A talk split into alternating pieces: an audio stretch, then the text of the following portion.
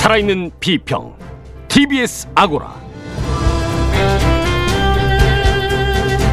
안녕하세요. TBS 아고라 송현주입니다. 총선이 정확히 두 달 앞으로 다가왔습니다. 정치권도 본격적으로 총선 국면에 접어들고 있는데요. 총선 당일 저녁까지 매일같이 듣게 될 소식이 있습니다. 바로 여론조사 결과입니다. 주마가평에서는 우리 정치에서 여론조사가 지닌 의미, TBS와 우리 언론의 여론조사 결과 보도에 대한 이야기 나눠보겠습니다.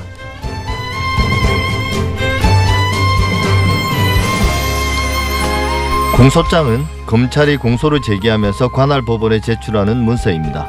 피의자의 인적 사항과 죄명, 공소 사실, 적용 법조 등을 적게 되는데요.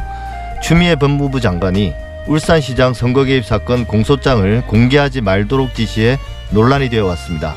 사실과 진실의 관계 사진관에서 알아보겠습니다. TBS 아고라 지금 시작합니다.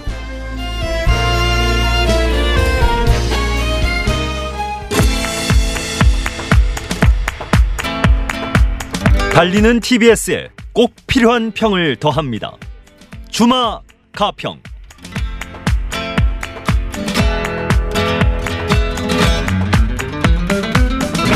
주마 가평 두 분 소개드리겠습니다. 고재열 시사인 기자 어서 오십시오. 네, 안녕하십니까? 배종찬 인사이트 K 연구소장 나오셨습니다. 안녕하십니까? 예, 반갑습니다. 오늘은 좀 여론조사 이야기 해볼까 하는데요. 어, 곧 총선이고 정확히 지금 두 달 남았거든요. 어, 선거가 다가올수록 이제 여론조사 영향력도 커질 텐데 우리나라 주요 정당들이 실제 여론조사 결과를 반영해서 후보를 결정하지 않습니까? 뭐 100%도 있고 뭐 절반 하는 네. 경우도 있고 그렇습니다만 어, 그래서 이제 선거 국면이 시작되면 이 여론조사를 둘러싼 잡음들이 슬슬 이제 일어나기 시작하는데요. 어, 벌써 그런 게 나왔죠. 그렇습니다. 네. 선거를 한 두세 달 남겨두고 현역 평가를 하거든요. 예. 교체 의향도 이제 또 확인하기 위해서. 근데 이때 이제 중요한 게 정당 지지율 대 현역 의원의 평가. 이 부분이 중요합니다. 근데 정당 지지율보다 너무 턱없이 현역 의원의 평가가 모자란다. 교체 대상이 되거든요. 그렇겠죠. 그러니까 예. 이런 관련된 제도를 악용하는 겁니다. 상세하게 이제 유권자들에게 문자를 살포하는 거죠. 예. 해서 자 전화가 온다. 국번은 뭐다. 이렇게 오면 이때 정당 지지율만큼은 나에 대한 지지는 확실하게 해주고 그다음에 정당 지지율은 무당청이라고 해라. 음. 그러면 정당 지지율이 확 낮아지거든요. 낮아지고. 그러니까 오 정당 지지율이 이것밖에 안 되는데 이렇게나 했어. 박수 받는 거죠. 이러다 보니까 오용되는 거 아니겠습니까? 그죠? 예. 악용되다 보니까 사실 이게 여론조사 왜곡에 대한 이미지를 만들어낸 추범입니다. 예. 뭐 미, 그게 이제 결국 그 자유한국당 김재원 의원 사무총장인 김재원 의원한테 그래서 이제 공관위에서 경고가 들어간 거 아니겠습니까? 뭐 이게 이제 예. 이게 밝혀질 게 망정이지 이게 한두 건이 아니에요. 예. 다른 의원들도 상당할 겁니다. 근데 이제 설계할 때 설계할 때 또 그런 부분도 감안을 해야 될 필요가 있습니다. 그러니까 어 이제 이런 식으로 조사를 했을 때 이제 그런 식으로 또 수를 써서 꼼수를 써서 그렇게 할 거에 대한 대비가 돼 있어야 되는데 그것도 안 됐잖아요. 그리고 네. 이미 몇 번의 어떤 그런 경험치가 있으니 또 대비를 해야 되는데 그런 게 안 했고 그리고 어 하여튼 공천 즈음에서 너무나 민감한 사안이기 때문에 정말 총력을 기울여서 뭐 할 수 있는 모든 방법을 다 해요. 그래서 이런 일이 이제 발생할 수밖에 없는 어떤 구조가 있는데 처음에 짤 때 그 부분에 대한 좀 대비가 부족했던 것 근데 같습니다. 이제 실제 매번 선거마다 이런 이야기가 나왔던 것 같습니다. 그렇죠. 지난 선거를 뭐 자세히 기억은 나지 않습니다만, 네. 근데 이제 이게 과거에는 뭐 정당의 한 계파의 보스나 뭐 이렇게 총재나 네. 총재라고 불리든 그런 보스들이 일방적으로 자기 이 측근들이나 자기에 충성하는 정치인들을 이제 공천을 하다가 나름 이제 여론조사를 통해서 결정하는 게 정당 민주화의 한 뭐 성과라고 보면 될까요? 아, 그러니까 이게 이제 사실 이런 설계가 된 게 리아트 하잔의 이제 이 이른바 상향식 공천인 거죠. 그동안 찍어 예. 눌렀잖아요. 이제 하향식으로. 근데 이 이론이 개발됐을 때는 항상 이론은 좋습니다. 보면. 근데 이걸 우리는 악용을 하는 거죠. 그렇다면 이제 상향식이 된 것 자체에 대해서 아, 민의를 상당히 반영한다. 또 당선 가능성도 확인할 수가 있다. 이런 건데 우리는 그러니까 이 제도를 이제 막 악용하는 거죠. 미리 알려서 나에 대한 지표가 높아지도록 하고. 근데 이게 앞서 이제 고재열 기자께서 어, 상당히 예리한 또 분석을 하시는 우리 고 기자님께서 이야기를 주셨는데 이게 쉽지가 않아요. 왜냐하면 누가 이 범행을 저질렀는지 확인하기 쉽지 않고 또 하나 병폐 중에 하나가 착신 전화거든요. 근데 착신 전화도 이걸 신호 구분을 해서 확인하려면 상당히 많은 비용이 들어갑니다. 그러니까 이게 민주적 의식에서 자발적으로 실천하고 이 불법 탈법적 행위를 하지 말아야 되는데 정말 선거는 묻지도 말고 따지지도 말고 수단 방법 가리지 않는 이 대한민국 정치의 문제점이 적나라하게 드러난 거죠. 예, 뭐 제 개인적인 생각입니다만 어 정당이 우리나라 정당뿐만 아니라 전 세계적으로 정당의 이제 조직력이 약화되면서 음. 결국은 스스로 후보자를 결정하지 못하고 결국 여론조사에 이제 의존하게 되는 게 아닌가. 실제 뭐 권리당원을 둘러싼 잡음도 상당히 많지 않습니까? 네. 그 앞서 말씀하셨듯이 이제 민주적 의식에 대한 어떤 불신이 아 그러니까 권리당원 명부 같은 경우는 사실은 이제 당에서 어떻게 보면 자유롭게 연락하면서 그 당원 대상이니까 그 안에서 어, 선거 운동할 수 있게 이제 열어주는 게 어떻게 보면은 맞는데 그렇게 어, 권리당원 그 명부를 다 줘버리면 이게 어떤 그 부정선거 온상이 될 수 있다라는 겁, 네. 겁을 먹어서 이제 그걸 또 규제를 하다 보니까 이제 그 중간에서 어 이 규정 이상 조회 이런 사고도 발생하는 것 같은데 지금 이 어쨌든 제도는 하향식 공천에서 상향식 공천으로 개선되고는 있는데 그 와중에 이렇게 오용하려는 이런 사람들 때문에 어 더 제도를 좀 정밀하게 만들어야 되는 그런 노력이 어, 예. 지금 필요로 하고 뭐. 과도기이긴 한데 네. 사실 과도기가 상당히 긴 건 좀 이상하긴 합니다. 근데 이제 뭐 여론조사는 사실 정확한 게 이제 가장 중요한 미덕이 아니겠습니까? 네. 근데 이제 뭐 대부분의 여론조사는 우리가 실제 그러한지 확인할 수가 없는데 이제 선거 같은 경우는 나중에 투표 결과를 보면 그게 나름 음, 답이 나오는 거거든요.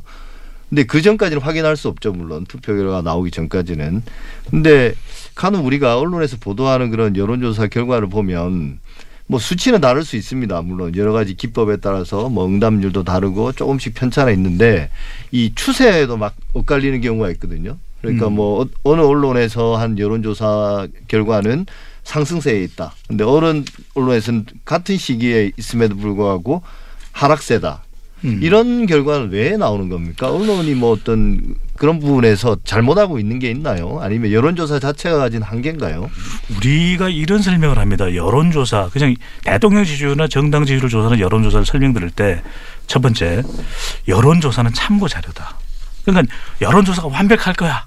이게 이 기준에서부터 좀 탈피를 할 필요가 있고요. 그럼 여론조사 왜 이렇게 생각하실 수 있는데 그나마 과학적인 방법으로 여론을 측정해 볼 수 있는 도구가 또 여론조사입니다. 그렇죠. 그것만 한 게 없는 그렇죠. 거죠. 다른 조사도 실제로는. 뭐 다른 방법도 보완이 되게- 되겠네야 되는데 그러니까 항상 우리가 이런 설명 드립니다. 같은 조사 방법으로 한 조사 기관에서 실시된 조사 결과의 추이를 살펴야 된다.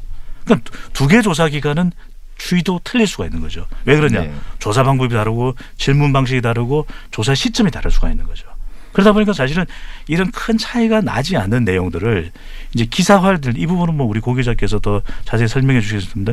기사는 두리뭉술하면은 안 읽거든요. 그러니까 항상 보면 헤드라인 보면 어 급전직하 2% 포인트 떨어졌어요. 근데 급전직하 추락 뭐 추락 뭐 이런 식의 기사가 되다 보니 이게 자극적이고 이게 우리가 말한 바 일종의 낚시거든요. 그래서 저는 조사를 이렇게 볼 필요가 있고 또 하나는 이제 선거 여론조사인데 함께 말씀드려야 될 것 같은데 이게 선거 결과와 비교한다는 건 사실 잘못된 거예요. 왜냐하면 이건 선거 판세의 조사인 거지 이 말씀까지만 들으려고 하는데 선거 현 시점에 조사되는 모든 사람이 응답하는 사람이 투표한다는 가정하에 실시된 선거 판세 조사입니다. 네. 여기에 단 그렇죠. 한마디라도 예측이 들어가 있는 게 아니거든요. 근데 우리는 선거 결과와 비교합니다. 여기 깜깜이 기간도 있었죠. 이게 또 투표율이 100%도 아니잖아요. 연령대별로. 근데 그것 가지고 비교한다는 것 자체가 잘못됐는데 한 가지만 덧붙이면은 미국은 선거 예측 조사를 허용합니다. 그래서 2004년도에 대선을 잘못 예측했던 조국이라는 데서는 쫄딱 망했죠. 망하다시피 했죠. 근데 우리는 선거 예측 조사 자체를 허용을 안 합니다. 그래서 저는 선거 중에 있는 판세 조사와 여론 조사와 선거 결과를 비교하는 것은 무리다. 그걸 뭐 쉽게 이야기해서 여론도 일종의 생물이다 이렇게 이야기 근데 이해하고 오, 이건. 명언입니다. 생물이다. 어, 예, 예. 감사합니다. 선거는 근데 미생물이라는 이야기도 합니다. 그게 이제 원래 이제 뭐 그 여론 네. 관련된 저도 이제 그쪽 부분에서 이제 공부를 좀 했을 때 아, 이 여론을 이제 여론조사 결과가 여론이냐 아니면 네. 이제 여론 자체가 하나의 이 역동적으로 계속 변해 나가는 변해 그 나갑니다. 생물이냐 뭐 네. 이- 이런 이야기들이 있긴 있습니다 사실은 네. 근데 지금 현대적인 여론조사는 너무나 한 시점에서 이 대단히 그런 어떤 단편적으로 음. 개인의 의견을 물어서 이제 취합하는 방식이니까 비판을 많이 받, 받아왔죠. 그거 근데 네. 그걸 대신할 수 있는 방법이 사실 없긴 합니다. 그 아까 말씀 이제 여론의 역동성 때문에 여론조사 이제 추이를 봐야 한다 하- 하는데 이제 추이가 좀 다르게 나올 때, 그러니까 어, 대표적인 예로 2019년 이제 9월달에 9월 5일에 한 언론 기사에서는 문재인 대통령 지지율이 2주째 상승세 나왔는데 그 다음 날 9월 6일 기사에 이건 또 다른 기사지만 문재인 대통령 지지율이 4주째 내리막 이제 다른 조사를 가지고 이제 서로 다른 추이를 얘기하는 네. 대목이 나왔어요. 그런데 어, 그 배종찬 소장님 말씀하셨듯이 기관과 시기와 방법이 다르면 어, 추이도 다르게 나올 수가 있고 또 하나는 이 추이에서 이 추세를 읽을 때 어떤 조사는 어, 부응답층을 더 응답하게 해서 그러니까 중간층을 더 많이 반영하게 하면은 그런 다른 추이는 충분히 또 나올 수가 있거든요. 예. 그래서 그런 어떤 그 여론조사 자체에 그거를 사실은 넓게 해석을 해야 돼, 해줘야 되는데 우리의 기사도 그- 기자들이 쓰는 기사도 그렇고 또 전문가들도 코멘트도 또 그래요. 뭐냐면 전제가 이 여론조사가 지금 거의 완벽해가지고 여론을 잘 반영하고 있어라는 그 전제로 조그만 1, 2%의 차이를 어, 그 오차범위의 변화를 과대해서 가지고. 예, 과대 해석하고 또 전문가들은 그게 이제 이번 주에 이런 일이 저런 일이 있었는데 이걸 반영한 것 같다라고 또 그렇게 해석해 버리면 어 그것도 또 이제 과잉 어떤 그 해석이거든요. 그러니까 그런 부분들이 그런데 어 사람들은 그 사후적으로 이렇게 어떻게 보면 꿰어 맞춘 어떤 그 해석인데 어 그게 그 여론조사의 어떤 결과와 그 인과관계에 성립한다고 보기엔 정말 어려운 내용인데도 불구하고 네. 그게 버젓이 기사에 혹은 분석에 나오고 있는 거죠. 그러니까 저는 고 기 자께서 말씀하신 그 부분이 굉장히 저는 핵심인데 보면 어떨 때는 왜 이렇게 되는지를 모르는 경우도 있거든요. 이런 경우는 그냥 모르겠다 하면 되는데 뭐 열몇 가지 이유를 붙여요. 그러니까 저도 과연 국민들이 열몇 가지 이유를 생각하고 이렇게 응답을 했을까? 그래서 조금 지나친 과해석하는 것은 좀 신중할 필요가 있어요. 아무래도 뭐 전문가인데 여론조사 전문가인데 여론조사 결과를 보고 아 잘 모르겠습니다. 이러면 이제 그 전문성이 심각하게 저는 그렇게 이야기합니다. 아, 예. 예.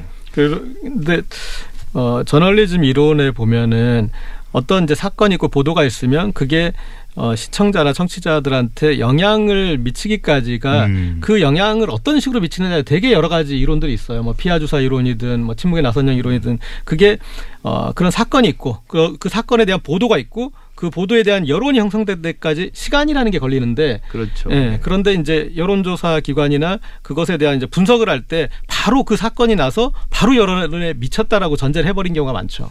그런 어떤 여론의 어떤 역동성 그러니까 여론조사가 여론조사 보도를 낳고 그 여론조사 보도가 또 어, 유권자들에게 영향을 미치는 이 이거 일종의 뭐 소용돌이 와선 그 다이내믹스 이런 이야기들을 하는데 그러다 보니까 이제 후보자들 스스로가 이런 여론조사를 일종의 선거운동의 한 방편으로 활용하는 경우도 많지 않습니까? 맞습니다. 연쇄 효과라고 해서 이 내용을 사실 모르는 유권자들도 무관심 유- 유권자들도 많거든요. 근데 이게 발표되니까 어 우리 지역구에서는 지금 1위를 달리고 있는 사람이 이 사람인가 보네.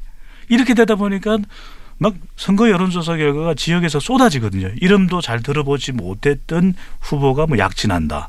또는 잘 지명도가 있지 않은 확보되지 않은 지방의 신문이 발표를 한다. 뭐 그 지방 신문이 잘못됐다는 거 아닌데 뭔가 의도가 있어 보임직한 발표들이 있기 때문에 자꾸만 의심하게 되거든요. 근데 이건 예. 의심을 하고 보는 사람에게는 그것도 뭐 비판적으로 또 재확인을 해볼 수 있지만 대부분의 유권자들은 그냥 무조건적으로 수용을 합니다. 그래서 이른바 계속 이걸 등에 업고 이 여론이 또 다른 여론을 만들어낸 밴드 웨거닝 현상도 계속 일어나는 거죠. 그런 점에서는 정말 보도가 좀 신중을 할 필요는 있어요. 네. 그 이제 아까 권리당원 문제에서는 어 기존 이제 이 기득권이 있다, 기존 정치인의 기득권이 있다라고 볼 수 있는데 여론조사에는 또 저런 것도 있습니다. 그러니까 신진 정치인을 꽃가마 태워주는 방법이기도 해요. 그러니까 갑자기 아. 여론조사에 이름을 넣어가지고 어 붙이면 우리 국민들은 좀 특성이 그동안의 인물, 식상한 인물보다는 새로운 인물의 어떤 그 focusing이 되는 경우가 많거든요. 그래서 예. 그 이걸 여론조사에 넣- 넣어 봤더니 이 사람이 이만큼 나온다라고 한 다음에 그 그분이 이제 정치에 딱 등장을 하시는 거죠. 이런 식으로 꽃가마 태워주는 여론조사들도 뭐 간혹 있죠. 어, 이런 어떤 여론조사의 그 위험성이라고 할까요? 여론조사가 여러 가지 이제 선거운동뿐만 아니라 실제 이제 여론의 부정적인 영향이라고 해야 될까요? 이 오히려 이제 여론조사 자체가 여론을 만들어내는 음. 그런 어떤 위험성 때문에 우리나라 같은 경우 좀 과도하게 규제를 하는 거죠. 그 여론조사 예를 들면 그렇습니다. 여론조사 발표를 어 규제하고 그죠? 네. 공표를 금지하는 거죠. 근데 실제로 미국 같은 경우는 거의 선거 당일에도 선거가 아직 안 끝났음에도 불구하고 출구조사 결과를 발표하잖아요. 예를 들면 동부에서 선거가 끝났다. 서부는 아직 시간이 이제 시차가 있으니까 아직 그 선거가 안 끝났음에도 불구하고 예를 들면 동부 무슨 주에서는 뭐 트럼프 대통령이 이겼다라든지 음. 뭐 힐러리 후보가 앞섰다라든지 이런 결과를 발표하거든요.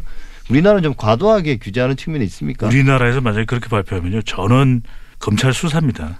그러니까 그게 왜 심각하냐면 정치적 영향에 대해서 너무나 민감한 거죠. 과도하게 이 여론조사가 그런데 사실은 이게 진영적 해석이 이루어지고 있기 때문에 지금처럼 이제 과도할 정도로 규제가 이루어지고 있는데 사실은 자발적으로 또 자생적으로 이루어진다 그러면 사실 불필요한 규제들이 너무 많거든요. 네. 왜냐하면 선거 운동은 충분히 할 수 있도록 하고 정말 문제가 되는 것은 상식적으로 또 우리가 규제를 하면 되는 것인데 이건 아예 그냥 마치 이 신고를 해야 되는 상황인데 그 우스갯소리로 중앙선거론조사 심의위원회가 자체적으로 조사해야 되는 거 아니냐 이런 얘기가 될 정도로 샘플 수 심지어는 표본 오차가 어떻게 정해져야 되고 어떻게 연령대별로 충족을 해야 되는까지 다 정해주고 있어요. 좀 이제 우리가 아주 이제 민주적 절차 속에서 좀 정착해 나가야 되는 거지 규제가 반드시 능사는 아니거든요. 그게 이제 사실은 밴드웨건 효과 네. 여기에 대해서는 실제 연구를 해보면 사람들이 타인의 의견에 대해서 음. 의견에 크게 영향을 받지 않는다 그런 조사 결과도 많습니다 사실은 그러니까요. 그러니까 뭐 우리가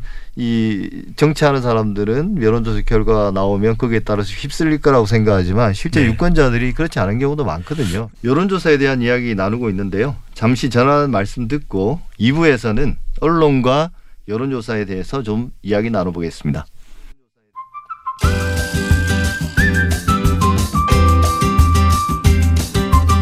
지금 여러분께서는 미디어 전문가 송현주 한림대 교수의 진행으로 TBS 아고라를 듣고 계십니다. 살아있는 비평 TBS 아고라는 청취자 여러분들의 생생한 의견으로 만들어집니다.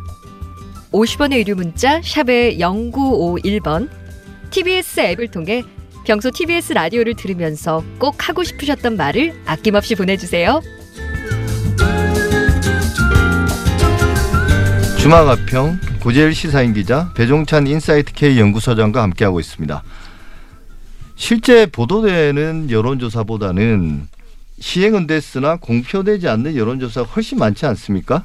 아유 훨씬 많죠. 예. 그러니까 공표되는 거는 선거 관련 공표되는 조사는 무조건 하고 무조건입니다. 이유 달 수가 없이 중앙선거론조사 심의위원회 홈페이지에 다 등록을 해야 됩니다. 그렇죠. 그리고 등록된 조사 기관만 선거 여론조사를 할 수가 있고요. 근데 비공표되는 조사가 훨씬 훨씬 더 많습니다.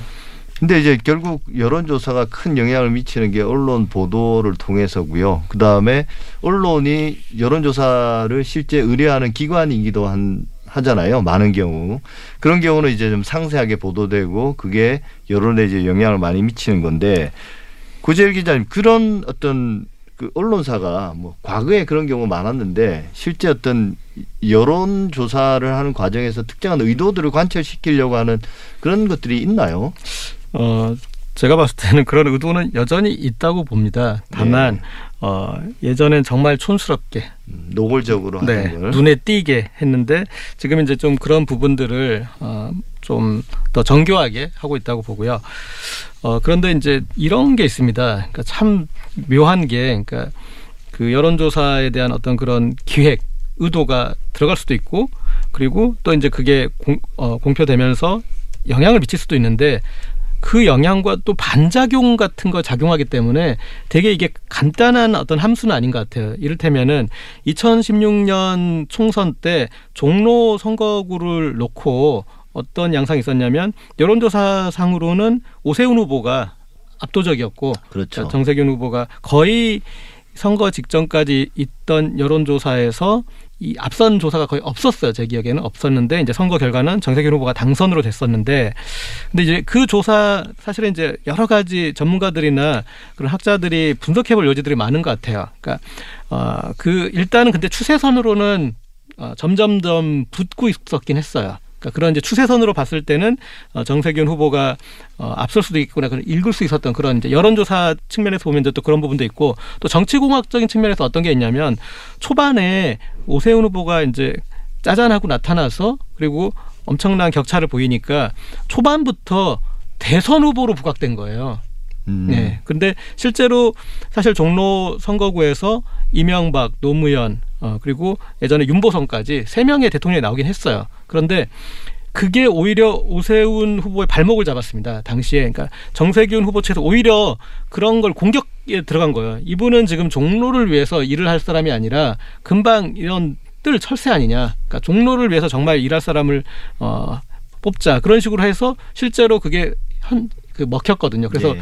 오세훈 후보 측에서 바로 그 어떤 선거운동 전략을 좀 바꾸기도 했는데, 그러니까 이런 미치는 함수나 이런 것들이 너무나 복합적이어가지고 좀 단편적으로 단선적으로 이렇다 저렇다 얘기하기는 참 쉽지 않은 부분이긴 그 합니다. 사실 뭐 여론조사를 실제 이제 하고 계시니까 과거에 비해서 점점 더 여론조사가 어려워지지 않습니까? 어려워요. 실제로 뭐 과학적 여론조사라고 하죠 보통 그런 방법 외에 다른 방식으로 여론을 파악하려는 그런 어떤 시도들도 많이 있는데요. 아이 그럼요. 몸부림을 칩니다. 몸부림을 네, 치는데 대표적으로 무슨 검색 엔진에서 얼마만큼 어떤 자주 검색됐느냐 그게 저 어떤 긍정적인 단어냐 부정적인 단어와 연관됐느냐 이런 것들을 통해서 그게 더 정확하다고 그러던데요 요즘은 맞습니다. 예측에서는 교수님도 아시다시피 우리도 청취자분들도 아시다시피 모든 이론은 일반화가 돼야 되거든요. 근데 조금 전에 말씀 주신 그 모듈이나 방식이 일반화가 되면 좋은데 그것이 이제 우리가 선거 여론의 측정 방 도구로 사용될 수 있는데 문제는 뭐냐? 그게 어떤 어, 방식이 가미가 됐냐에 따라서 그때도 그때 달라요가 돼버리거든요. 이렇게 되면 그게 표준화가 될 수가 없는 거죠. 그 문제가 있는 것인데 왜냐하면 여론조사 기술은 거의 우리가 세계적입니다. 이건 뭐 제가 자화자찬으로 말씀드리는 게 아니라 이 관련된 조사 연구학계에서도 전 세계 비교를 해보면 수준은 굉장히 기술적으로는 우리가 최고 수준에 와 있어요. 근데 문제는 뭐냐?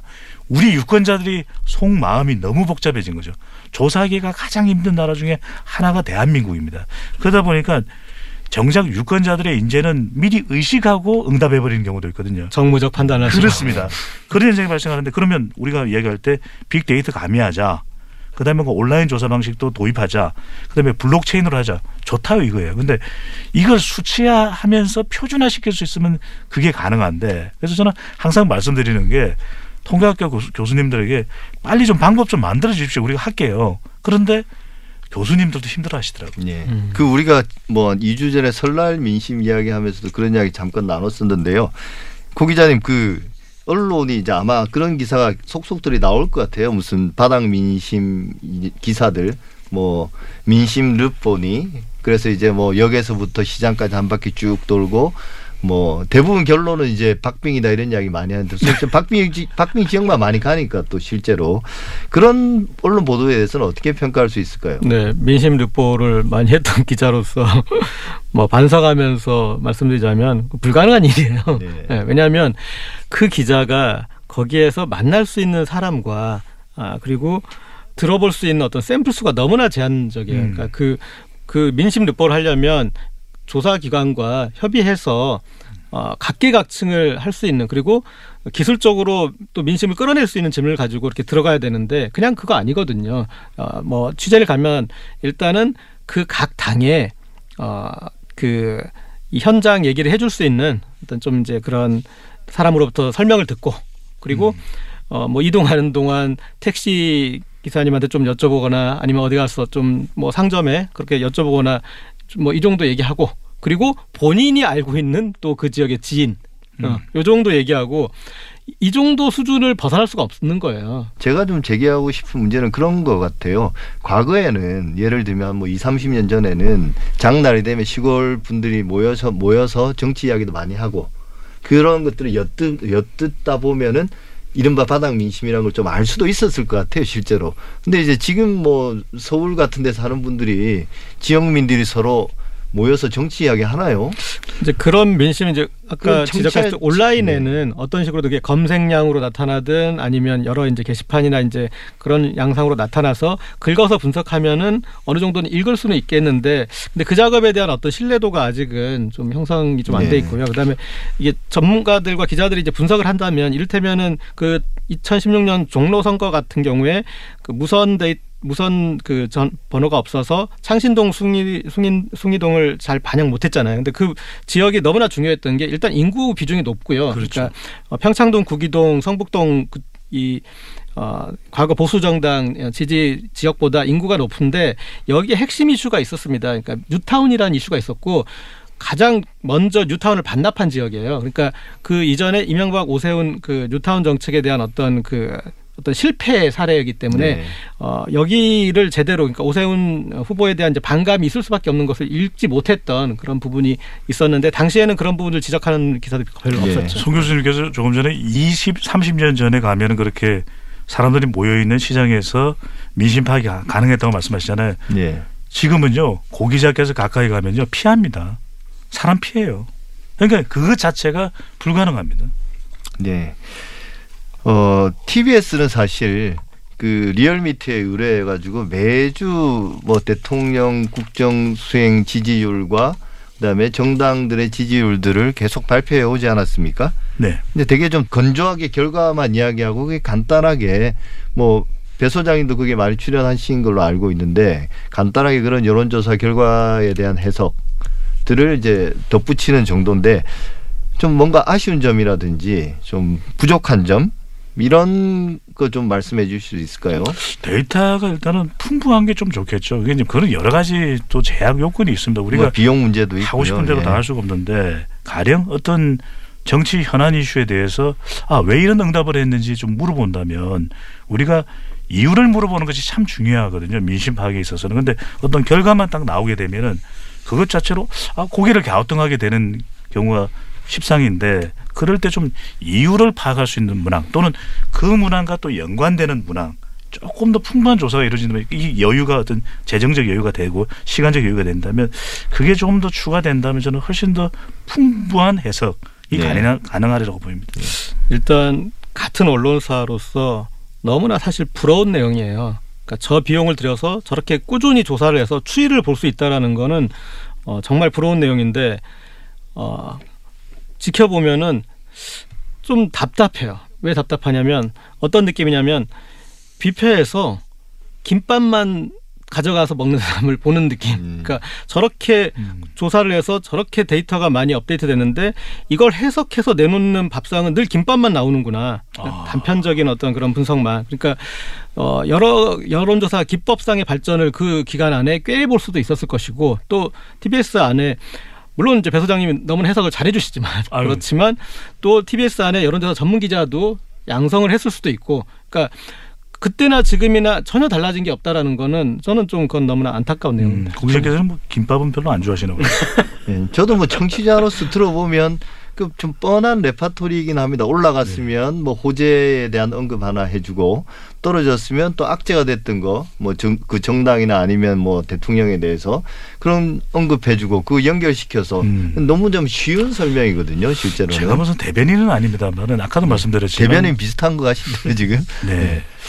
근데 이제 이게 한계가 있다는 걸 항상 좀 저는 감안을 할 필요가 있는 것이 ARS 조사는 많은 질문을 못 하게 되거든요. 또 질문이 그렇죠. 많으면 응답률이 확 떨어지게 됩니다. 그렇습니다. 우리 왜 이 응답률이라는 것에서 조사의 신뢰도가 아니라는 음. 걸 누누이 말씀드렸지만 조사 결과를 보는 우리 국민들은 응답률에 또 기준을 두기도 하거든요. 그렇게 되면 지나치게 또 응답률 떨어지면 곤란하니까 이거 생각하면 묻고 싶은 걸 다 물을 수 없다라고 하는 거예요. 하지만 그래도 이렇게 신속하게 현안에 대한 여론을 전달하는 순기능은 또 저는 긍정적으로 평가할 필요가 있다고 그 질문수 가 중요하거든요. 그 줄여야 되는데, 그러니까 여론조사 그렇죠. 기관에 있는 분들은 무조건 줄이려고 하고 기자들은 의뢰하는 기자들은 아. 무조건 늘리려고 해서 사실은 그 응답 질문 그 개수가 거의 거의 멱살 잡기 직전에 끝나잖아요. 멱살도 잡아요. 네. 또 이제 총선이 다가오니까 뭐 TBS를 포함해서 우리 언론들이 지역 구별로 나눠서 이제 특히 접전 지역 같은 경우 여론조사를 많이 하겠죠. 뭐 마지막으로 한 말씀 해주시죠. 우리 언론이 어떤 식으로 보도하는 게 좀 필요하냐 그런 여론조사가 가진 그런 장단점, 뭐 명암을 다 알고 있는데 우리가 그 상황에서 언론이 좀 여론조사 보도하는 데서 유의할 점, 좀 보충해야 될 점 한 말씀씩 해주시죠. 그냥 뭐 저는 짧게 말씀드리자면, 그러니까 여론조사라는 거는 이제 정치 관련 보도에 있어서 좀 MSG 조미료 같은 거거든요. 근데 그 조미료를 많이 친 그 음식을 우리가 지금 인정하지 않잖아요. 그러니까 본 재료의 맛을 살려야 되는데, 그러니까 선거가 정책 선거가 되고 어, 그런 우리 사회 의 어떤 이슈에 대한 쟁점을 이 선거가 어떤 식으로 반영할 건지에 대해서 그런 본질을 좀 보도하는 어, 걸 하고 거기에 어떤 마지막에 맛을 더하는 MSG 정도로 생각을 해야 될 것 같습니다. 네. 저는 이게 너무 여론조사에 일희일비 의존하는 것은 곤란할 것 같아요. 그러니까 항상 이 현장에서 우리가 보고서를 들을 때 참고 자료라는 이야기를 하거든요. 네. 늘상 저도 한 20여 년간 뭐 습관처럼 써왔던 표현인데 말 그대로 참고입니다. 참고를 해야 되는 것이고 또 한편으로는 좀 다양한 시각이 존재한다는 것, 조사 결과 담지 못하고 있다는 그런 것도 좀 이해를 할 필요가 있고 마지막으로는 우리 TBS 또 명품 채널 아니겠습니까? 그래서 그만큼 좀 다양한 사각지대에 있는 이슈들이 있거든요. 교수님께서도 보시면 아 이런 질문 좀 해봤으면 좋겠다. 다른 언론사에서는 담아내지 못하는 방송에서는 담아내지 못하는 것 이걸 좀 더 다루어졌으면 하는 바람을 가지고 있습니다. 네. 고재열 시사인 기자 배종찬 인사이트 K 연구소장 오늘 말씀 감사드립니다. 고맙습니다. 네, 감사합니다.